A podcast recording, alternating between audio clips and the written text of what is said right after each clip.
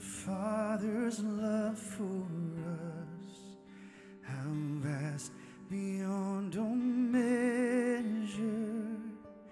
that He would give His only Son to make a wretch His treasure.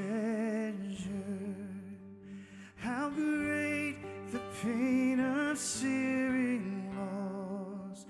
The Father turns His face away as wounds which mar the chosen one bring many sons to glory.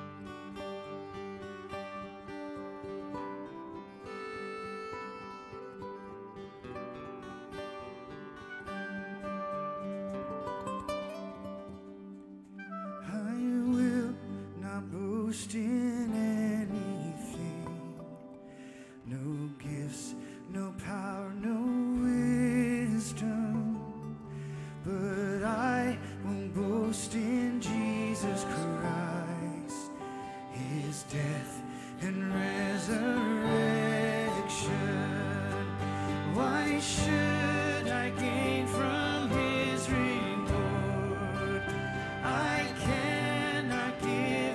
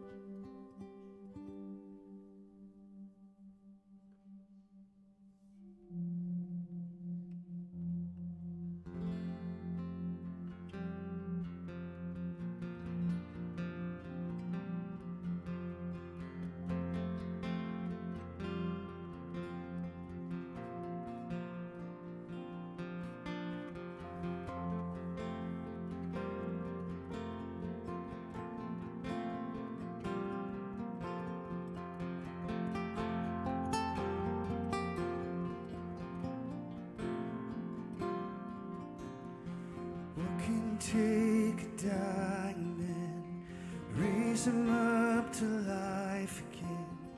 What can heal a wounded soul? What can make us white as snow? What can fill the emptiness? What can mend our brokenness?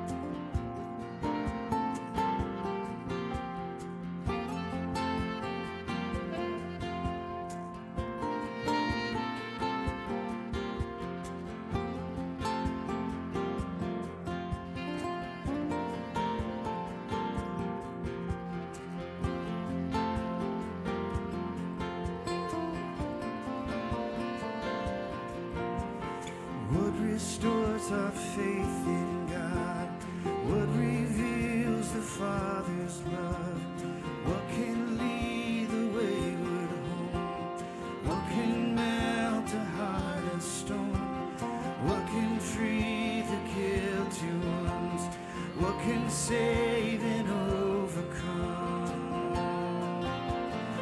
overcome.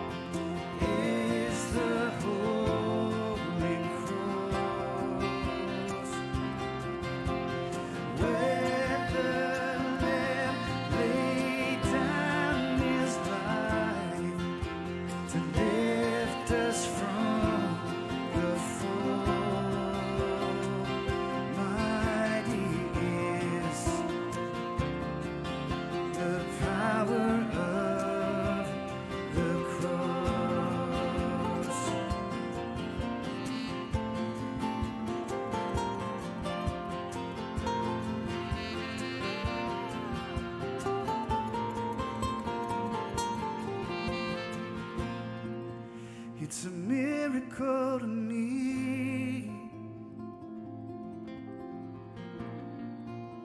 it's still a mystery.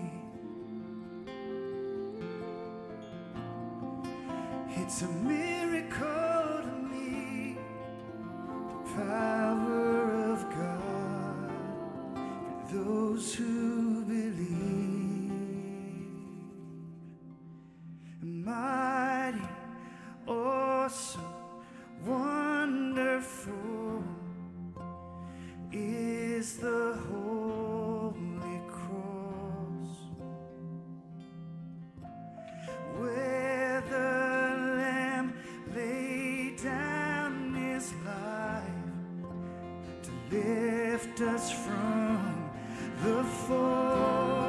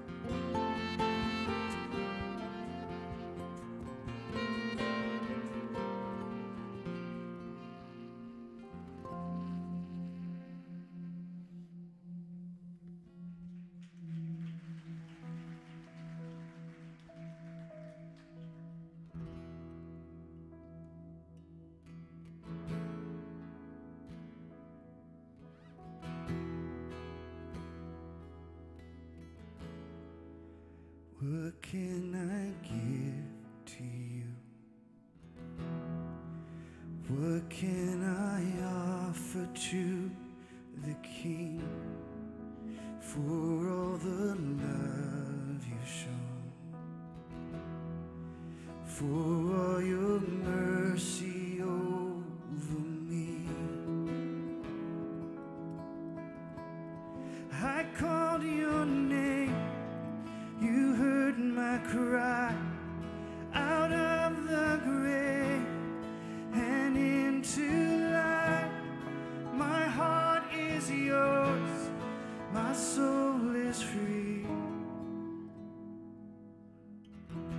Thank you, God, for saving me.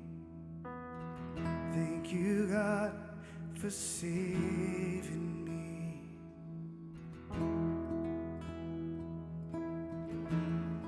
The rock of salvation, my hope is built on nothing less. Morning by morning,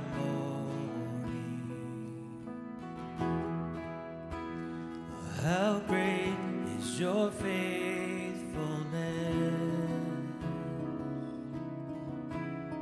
I call your name, you heard my cry.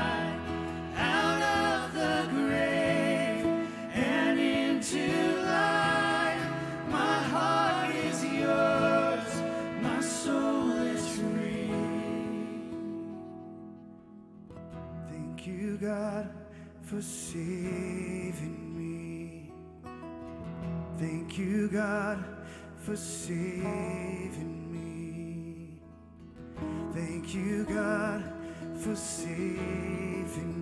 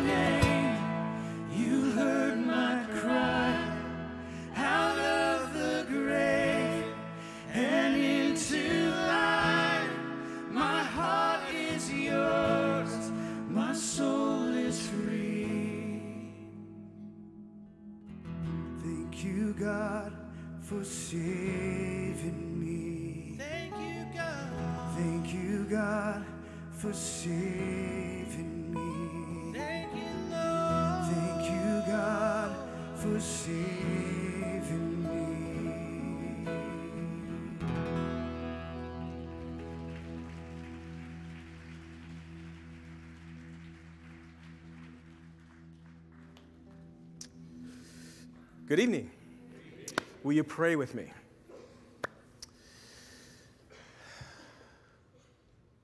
Father, as we live in a world that is becoming more and more secular, we who gather are here, and I believe in many houses of worship around this country, on this day to reflect upon your Son and Jesus, your sacrifice, salvation, forgiveness that you've extended to mankind from the cross. As we gather in the secular world, we say no thanks to the secular world, and we say yes to you.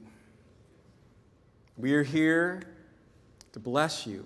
We are here to consider you. We're here to worship you, and we're here to encounter you. And those that encountered you and, and your word, man, they just, they just didn't stay the same. The same will be true tonight. Here, those that will be online as well. We ask that our hearts would be open to receive. We would engage with you.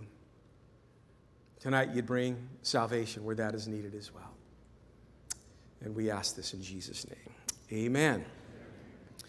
We love uh, our Good Fridays around here. We uh, understand as we go through what many call Holy Week or Passion Week that um, this is the day of Jesus' final week.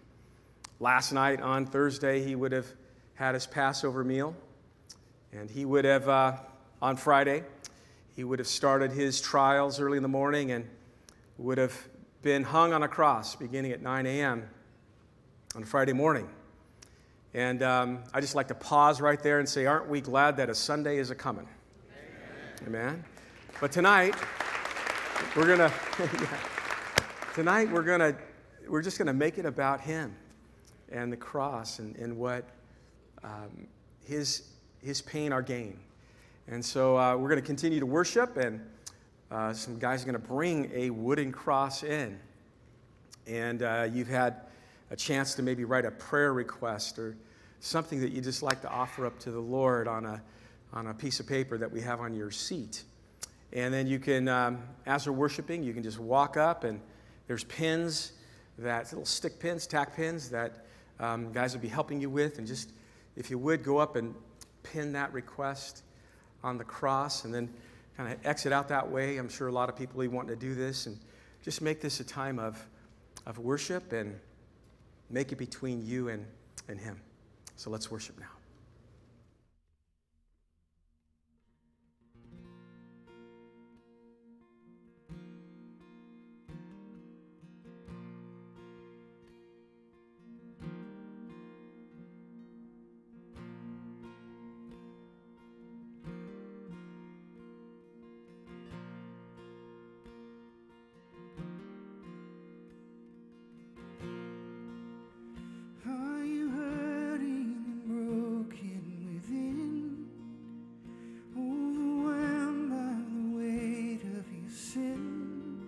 Jesus is calling.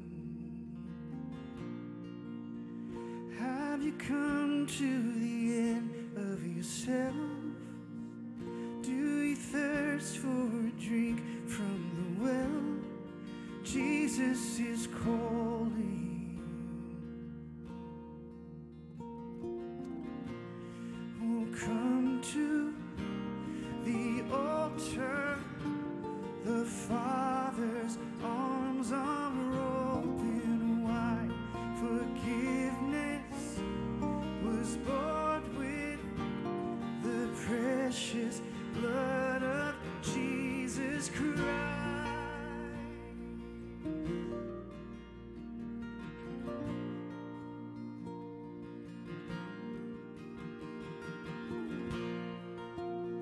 Leave behind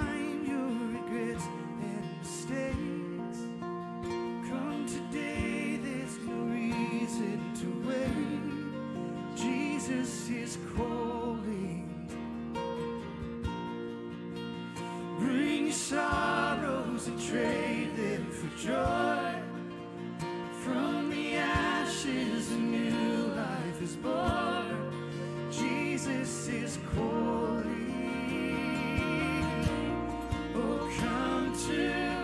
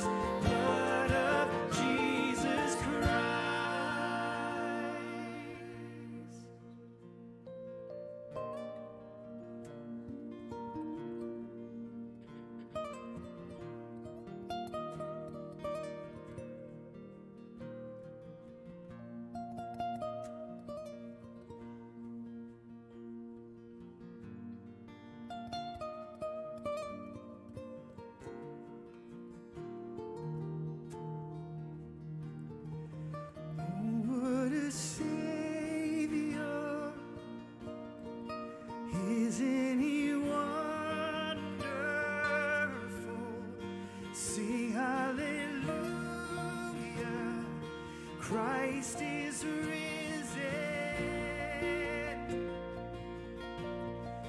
Bow down before him, for he is Lord of all. Sing hallelujah, Christ is risen.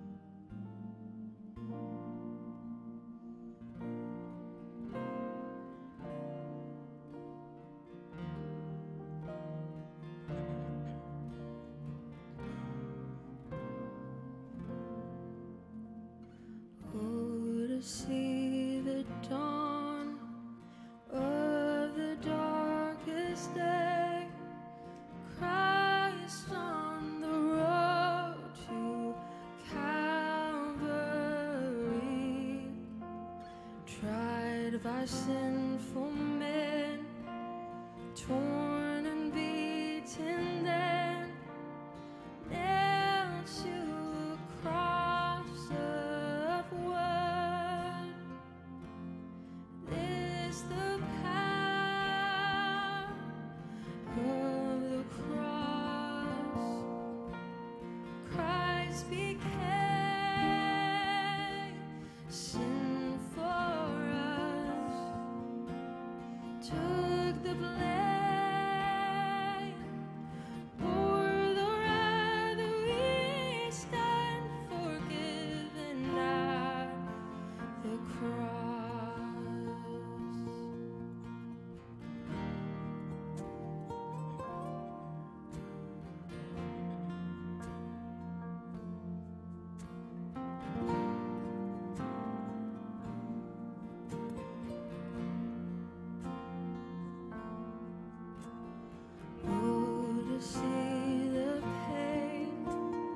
Written on your face, baby.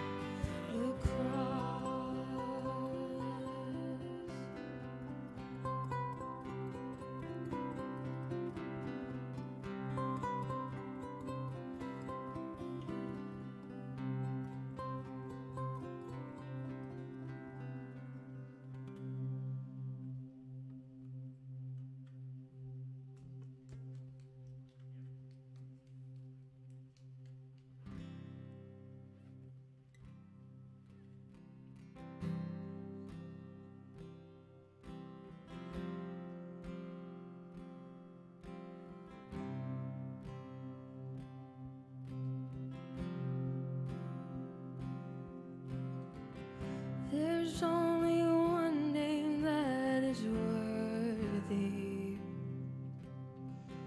There's only one king on the throne. He is the light in our salvation. All praise belongs to him alone. There's only one way to the Father, one love that melts a heart of stone. He is the life and resurrection. All praise belongs to him alone. Look to the See the Son of God, the Savior crucified. See the crown of thorns, the nails his wounded side. He is worthy. Look to the Lamb. See the one who is forever glorified.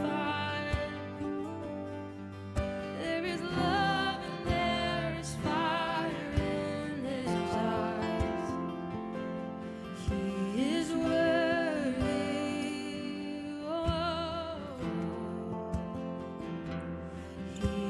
worthy. He is the Alpha and Omega.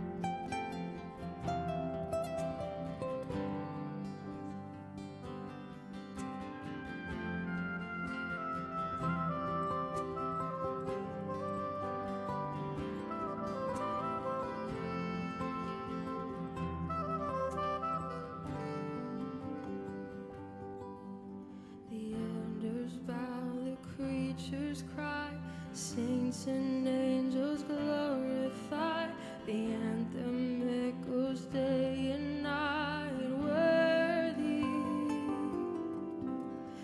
eyes like fire, hair like wool, voice like many waters roar, match this and most beautiful. Worthy, the others bow, the creatures cry, saints and angels glorify, the anthem echoes day and night. Worthy, eyes like fire, hair like wool, voice like many waters roar, matchless and most beautiful.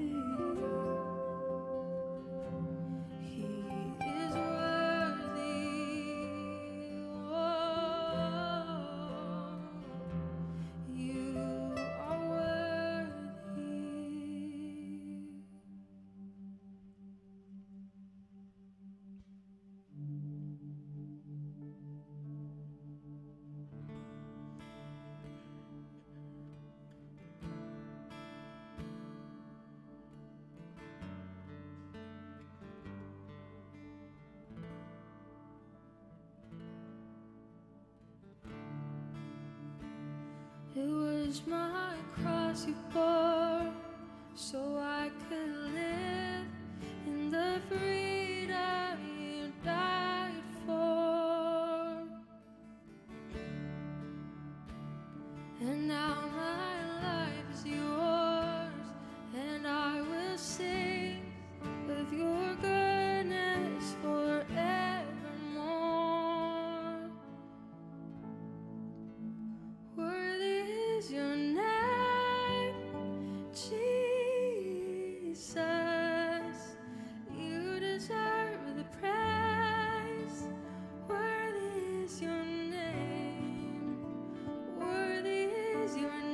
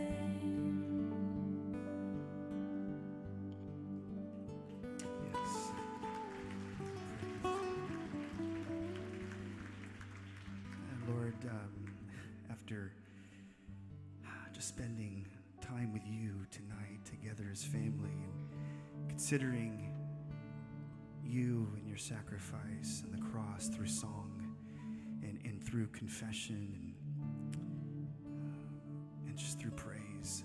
Uh, Lord, we agree as one that you are the worthy one in this room.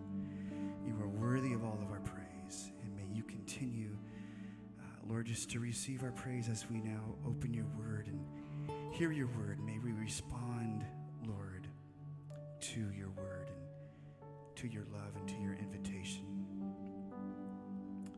We love you, Lord. We thank you for this time in Jesus' name. Amen. Amen. All right. Well, why don't you turn and greet someone around you, then have a seat.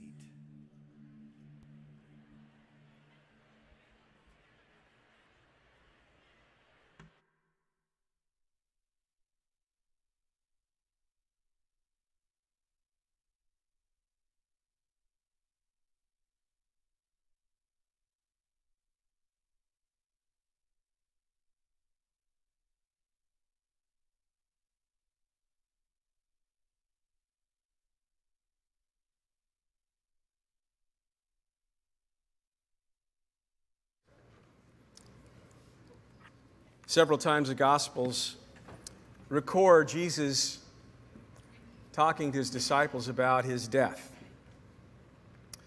What would that be like? They've followed you around for three and a half years. They've seen you do things that only God can do. They've heard you claim to be God, claim to be the Messiah of the world. But in their minds, In their minds, they, they looked at you as more of a political liberator. They were, like every other Jew, tired of the tyranny of Rome, wanted nothing more than to get out of under that. And wouldn't that be awesome if this was the guy we're following? If he just overthrew Rome. And man, wouldn't it be really cool if we had like the best right-hand seat and left-hand seat next to him when he set up his kingdom? Amen? Amen? That's just where you would go. But then he would he would talk about his death. And, and that just in their minds, although they would have known many of the Old Testament scriptures that talked about the suffering of the Messiah, death, burial, burial, and even resurrection of the Messiah. They just had a hard time getting past themselves. So up around Caesarea Philippi is one of those classic claims. About a week before his last week up north, he would say in Mark's Gospel, chapter ten, verse thirty-three, "Behold, guys, we're going to Jerusalem. And the Son of Man," he claims that messianic title, "will be betrayed to the chief priest, the scribes.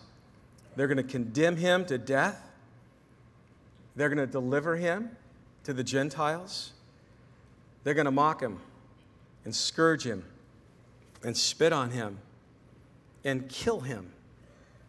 And the third day, he's going to rise from the dead."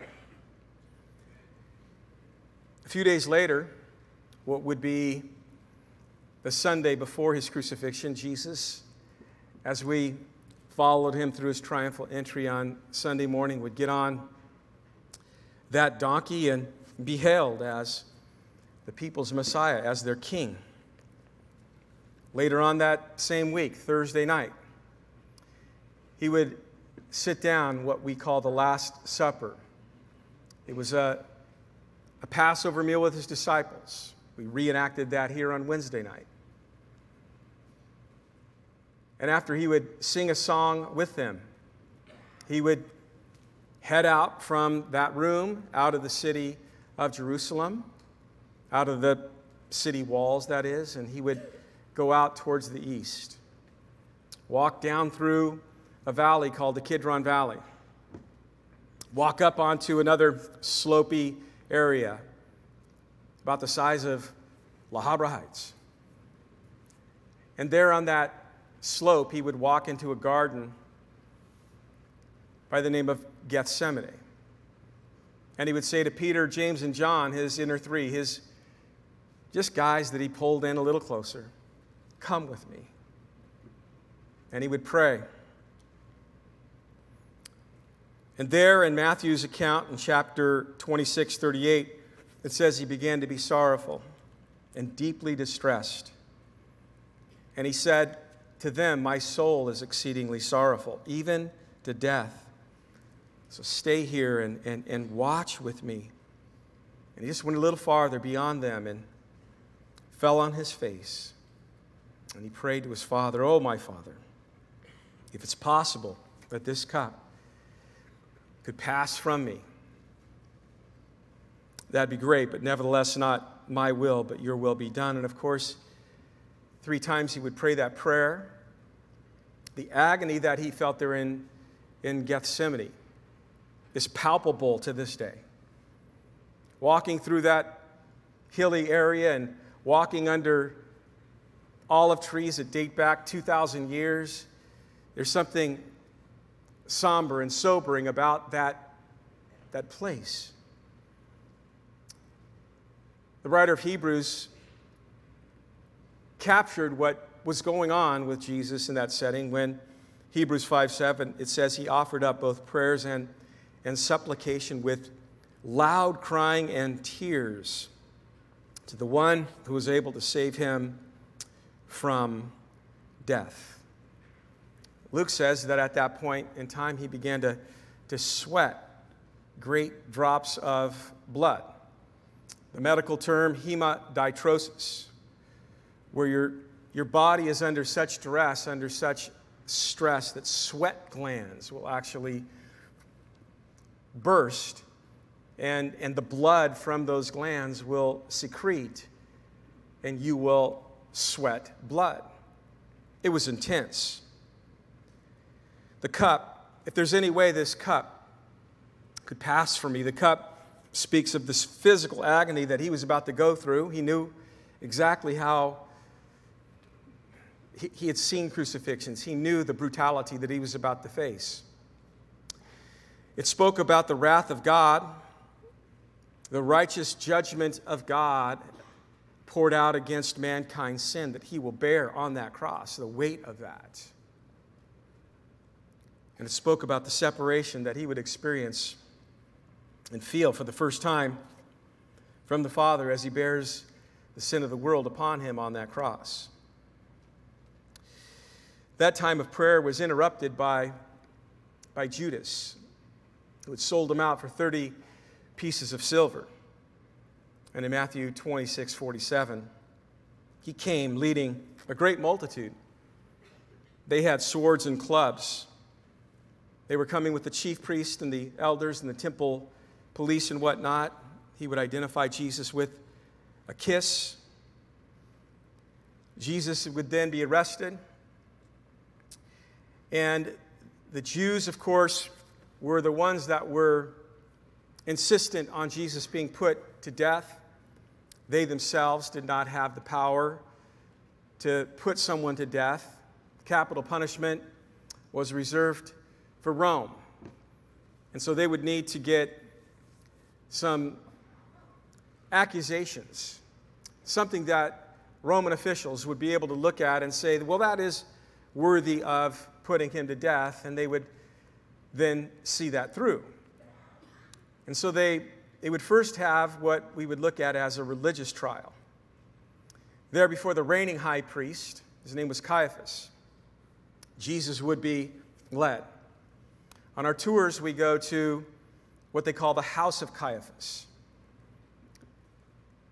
Archaeologists years ago had found just outside of the southern steps around the corner some property that, as they unearthed it, they recognized this was the house of a significant person, and they realized it was the house, what they believed to be the house of Caiaphas, where Jesus was tried.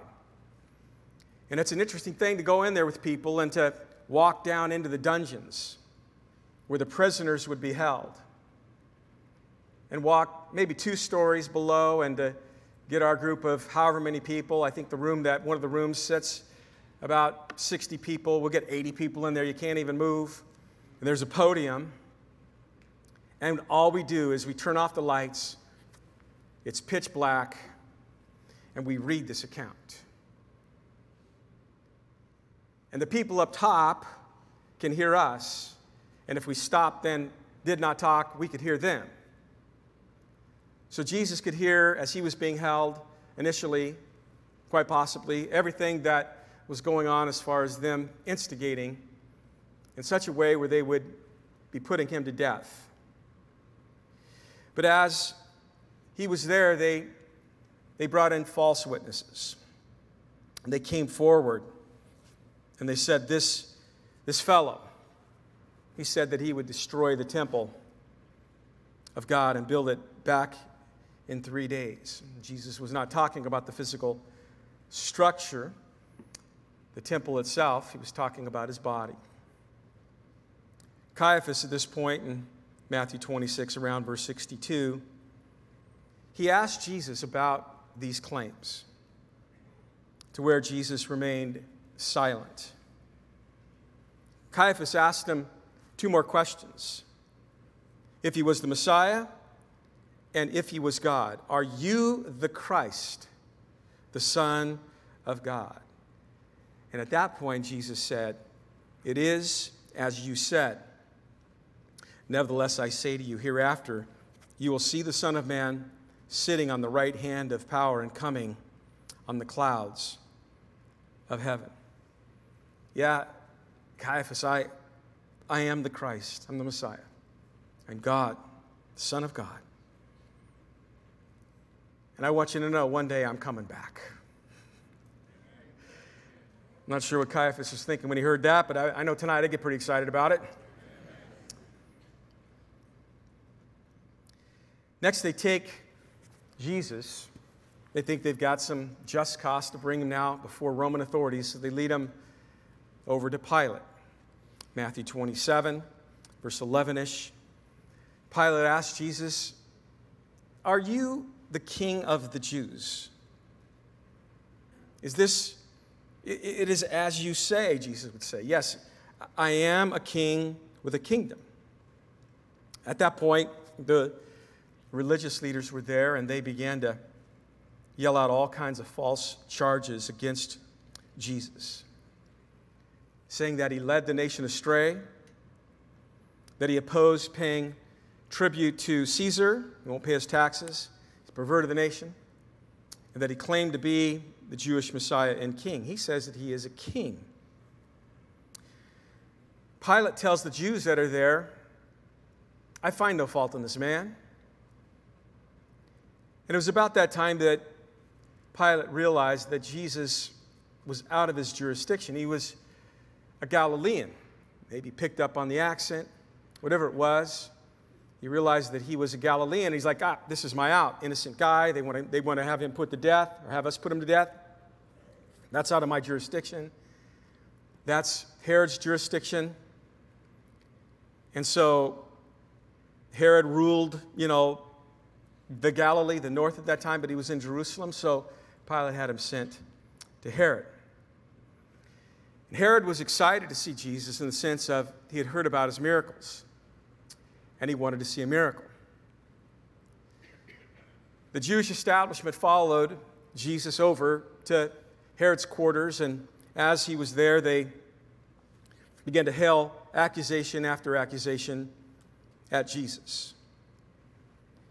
Herod and his soldiers there, they began to treat Jesus with contempt. They mocked him. They arrayed him in a really fancy robe, and they sent him back to Pilate, finding no charges. Then early in the morning, probably eleven thirty to midnight, Jesus was arrested in the Garden of Gethsemane, so all of these religious trials and now the, the Roman trial as well took him on through the night, and he would find himself back before Pilate probably around six a.m. Friday morning. In Matthew's account, in chapter twenty-seven, Pilate happened to recall that during the Jewish feast, he would always release to the Jews, just to kind of keep peace with them, whoever they wanted released, one of their own, from prison. And he thought, there's this one guy. He's an insurrectionist. He's a robber. He's a really bad guy. His name's Barabbas. And so surely they want him. And he, he offers up Barabbas. And the people are like, no, no, no, no. We, we don't want him. We don't want him. The crowd cried, actually, to release Barabbas. And then Jesus says, or Pilate says to the crowd, well, what do I do with this man, Jesus, who is called Christ? The most important and inescapable question any and every human being will ever face. Sadly, the Jews got it wrong that day, and they said, let him be crucified. Pilate's like, well, wh- what evil has he done? Again, proclaiming the innocence of Jesus openly and publicly before the world. But they kept shouting all the same, let him be crucified. When Pilate realized that he was not going to win over this crowd to the reality of this man's innocence, he goes over and he washes his hands in a basin of water. And he goes, I am innocent of this man's blood. And the people said, fine, his blood be upon us and our children. That's how crazed they were to have Jesus put to death. Pilate then had Jesus scourged. Scourging was designed to get the prisoner to talk. Jesus was innocent. Scourging was designed to get the prisoner to confess whatever charges were levied against him. Jesus was innocent. So he opened not his mouth. thirty-nine lashes. The judgment meted out by the scourging is forty lashes. They would take one away, number of mercy, thirty-nine. You can imagine what Jesus looked like after being whipped on the back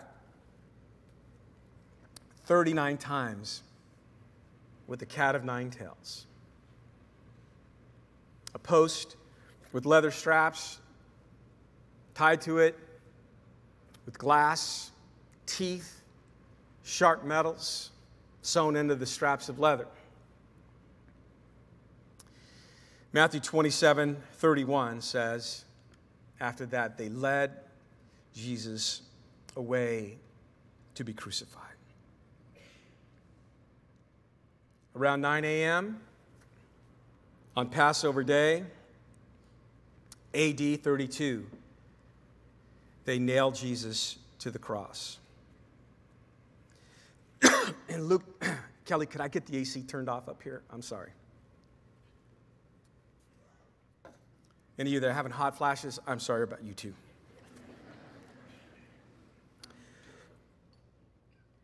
Luke twenty-three thirty-two tells us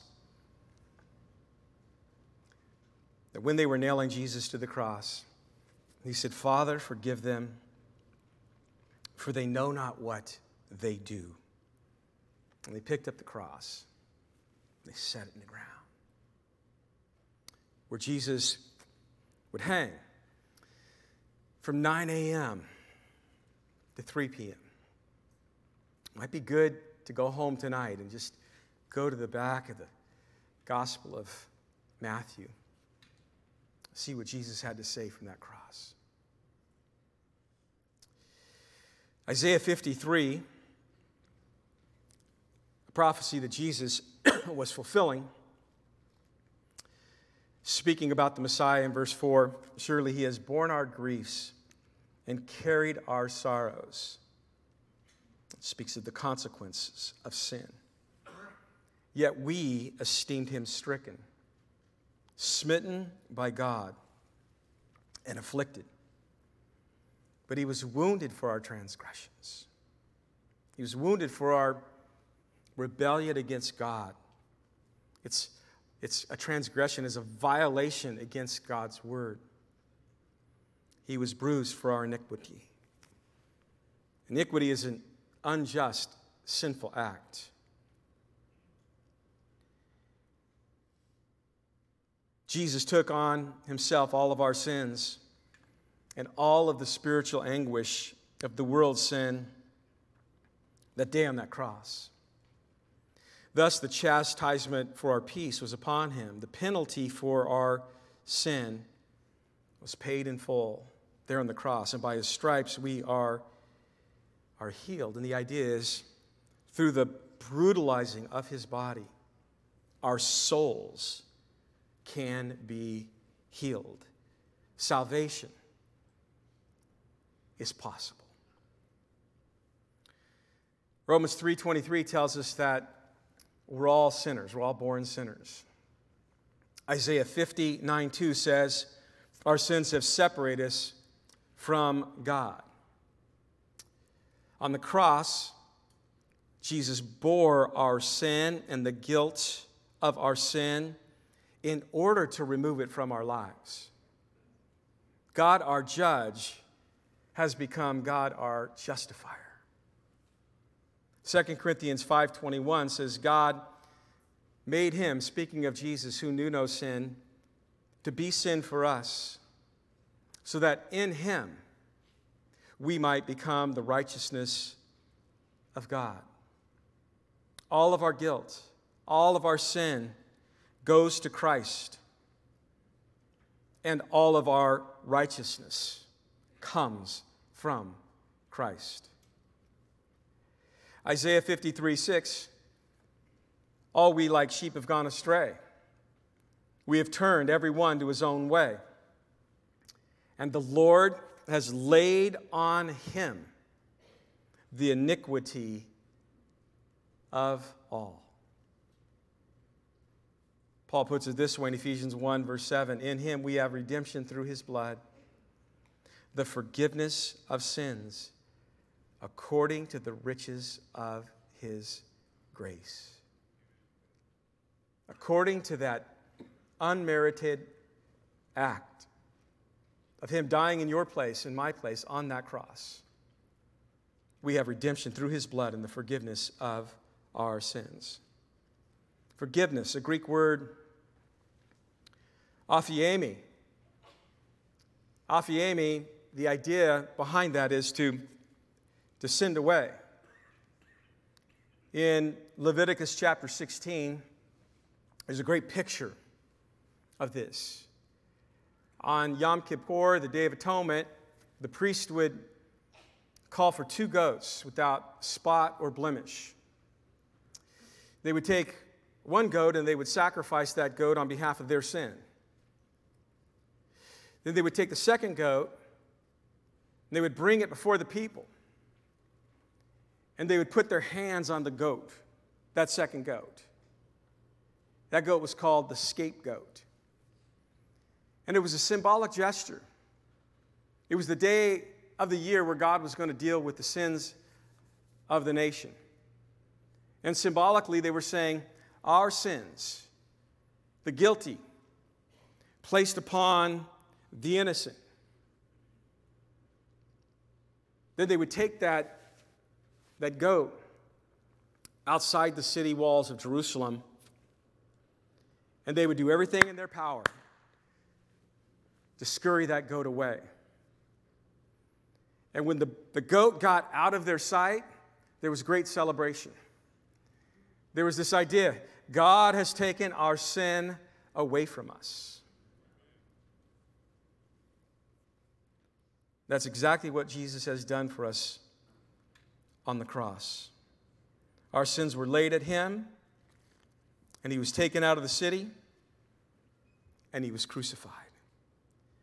That, my friends, is what is good about Good Friday.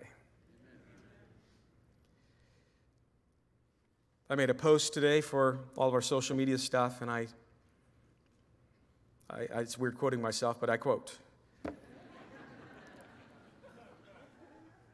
Just want to get it right, give the person credit where credit is due. Today is recognized as Good Friday because it's the day we consider Jesus' crucifixion, where he dealt with what is innately bad in us, sin, in order to produce something eternally good in us, salvation. So Jesus' invitation to the world from the cross is, let me have your sin. Let me have your guilt. Let me redeem you. Let me forgive you. Let me save you. I don't want you to bear the burden of that one more day. My Father has laid your sin, your iniquity, your guilt on me. Let me bear the grief and the sorrow that is a result of that. Let my chastisements give you real peace, peace to your soul through the salva- salvation and the free forgiveness that I offer you from that cross. Let my stripes heal your soul. But his invitation must be accepted. And we accept his invitation by accepting him into our lives, by asking him to forgive us. As John would say in First John one nine, if we confess our sins, he is faithful and just to forgive us and cleanse us from all unrighteousness. It's by asking him to save us. In Romans ten nine, if we confess with our mouth the Lord Jesus and we believe in our heart that God has raised him from the dead, we will be saved. For with the heart one believes into righteousness, and with the mouth confession is made unto salvation. For the scripture says, whoever believes on him will not be put to shame. There's no distinction between a Jew or a Greek. The same Lord is rich to all who call upon him. For whoever calls upon the name of the Lord shall be saved. That's what's good about Good Friday. Yes.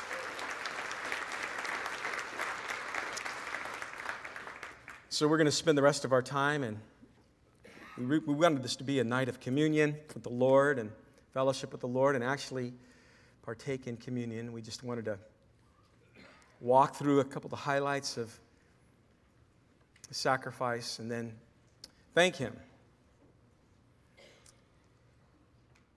In that Last Supper setting, Jesus took the bread and held it up. And it was a symbol off of a table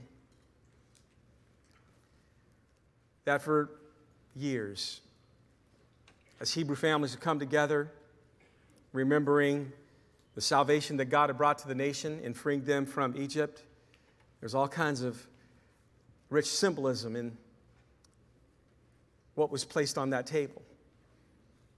And the bread, it would remind the people of, of how they would need to leave in haste. It's just part of what, what God had wanted them to remember. When it was time for salvation, you better, you better get to moving. And Jesus took that bread that pointed to their haste. That was a symbol that pointed to God saving a nation from Egypt. And he held it up in front of the disciples. And he broke it and he blessed it. He's like, hey, this is my body. And he didn't mean that in a literal sense.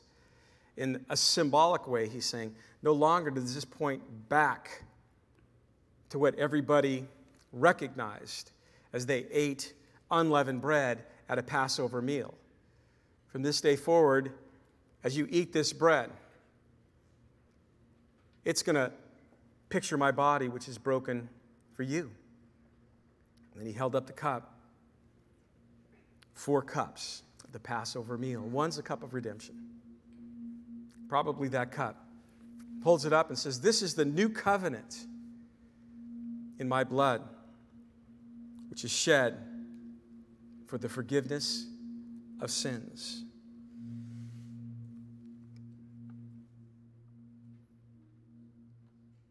And he would leave that room.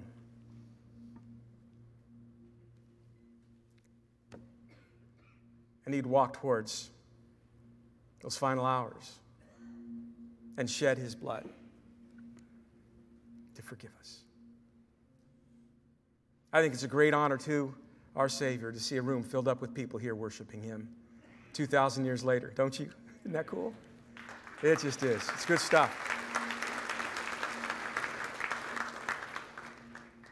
In a world that's filled up with so many people lost, it's good to hang out with some people who are found. It is. And if you're here, you're listening online, and you're like, wow, I, I believe that Jesus is the Messiah, the Son of God, that he died on that cross for me. I, I believe he extends from that cross this amazing invitation, but maybe you've never accepted his invitation. You've never asked him to save you. Never asked him to forgive you. Well, as we partake the bread and the cup in just a minute, the guys are going to, once you guys start coming forward, and they're going to be passing this out, just come up here and stand with me for a couple minutes, guys. This is really for people who have accepted that invitation. And as they're coming forward, I'd like us just to bow our heads for a moment and close our eyes. Whether you're here again or watching online,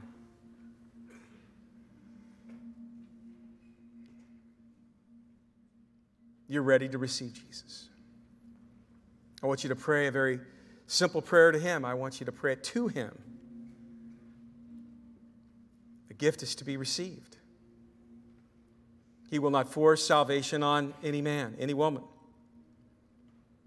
But if you're at that place where you're like, man, the guilt, the emptiness, the heaviness, I've been carrying it so long. I am so ready to give this all to Jesus right now. two thousand years ago, he went to that cross to bear the burden of your sin, the weight of your sin, the consequences of your sin. The Bible talks about a penalty of sin and the power of sin. And on that cross, he provides both. And by faith, you need to look back and you need to look up to a resurrected Savior. And you need to confess to him right now, if that is you, that you are a sinner. And confess to him right now. Just say that to him. I realize that my sin separates me from you, as your word says. And so now talk to Jesus. Say, Jesus, would you forgive me? Please forgive me. Please remove my sin from my life. Take it. My shame, my guilt, the weight.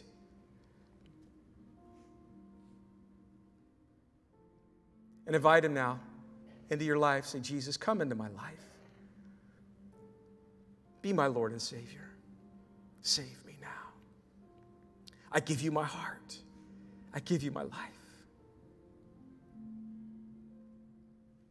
And ask him to fill you with his Spirit. Oh, Holy Spirit, come upon these people who have humbled themselves before a holy God. Empower them, Lord, to walk with you. May they embrace all that your peace is. May they embrace all that your strength is. May they embrace all that your, your Spirit is. Did they give them victory over the flesh, over the power of sin as well. Thank you for liberating people this evening from the penalty of sin. Thank you for salvation. As we partake of this bread and this cup, as we make you an audience, the audience of one right now, our Savior, would you be blessed? our soon coming King. Oh, be blessed. For we love you. And we thank you for all you've done for us. Thank you for the peace, settling of the soul that comes with knowing that we are yours. Thank you for adopting us. Thank you for grafting us into your family. Thank you for making us new creations.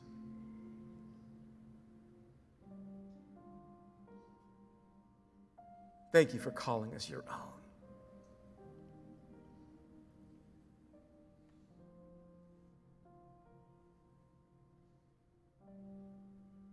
And thank you for being our soon coming King. Maranatha, Lord. Come quickly. Holy Spirit, as we will partake right now, move in this room. Come upon us, I pray. Fill us, empower us, renew us, refresh us.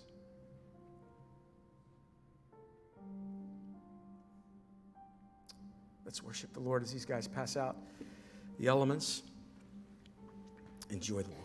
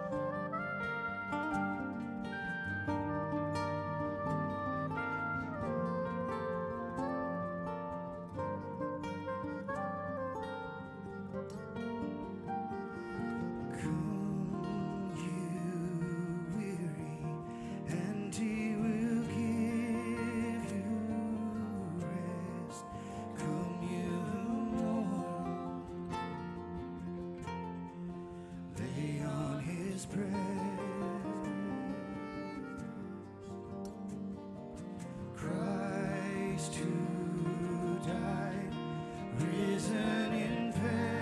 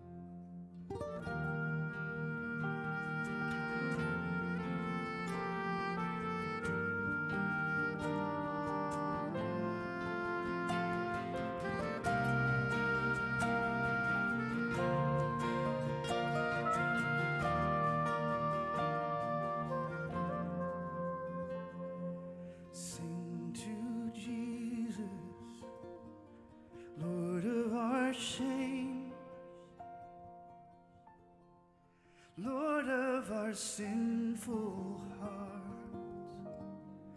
He is our great Redeemer. Sing to Jesus, honor his name.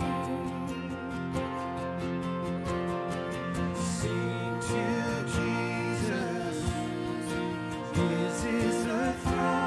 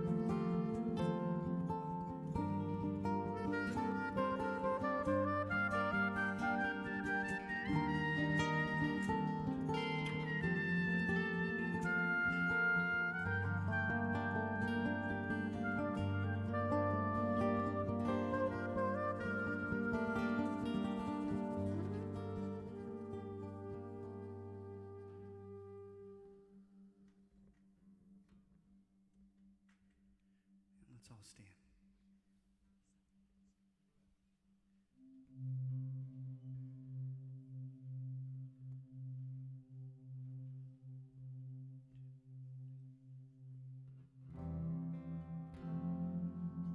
A great light dawns in Galilee.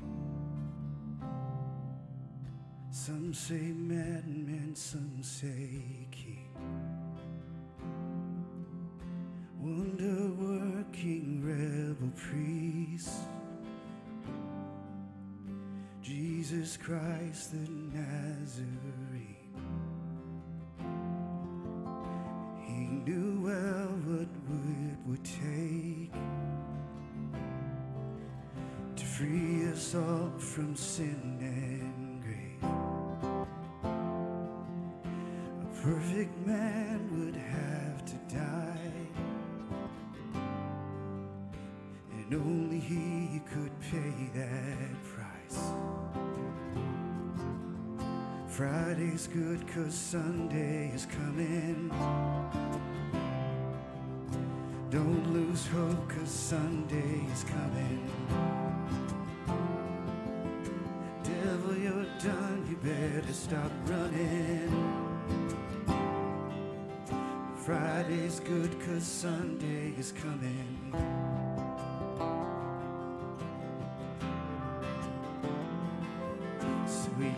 Those soldiers take him in, as his friend betrayed him with a kiss. There before the mocking crowd, like a lamb to the slaughter, didn't make a sound. Then he carried that cross to Calvary, shed his blood to set us free. As the nails went in, the sky went dark. The redemption of the world was on his heart.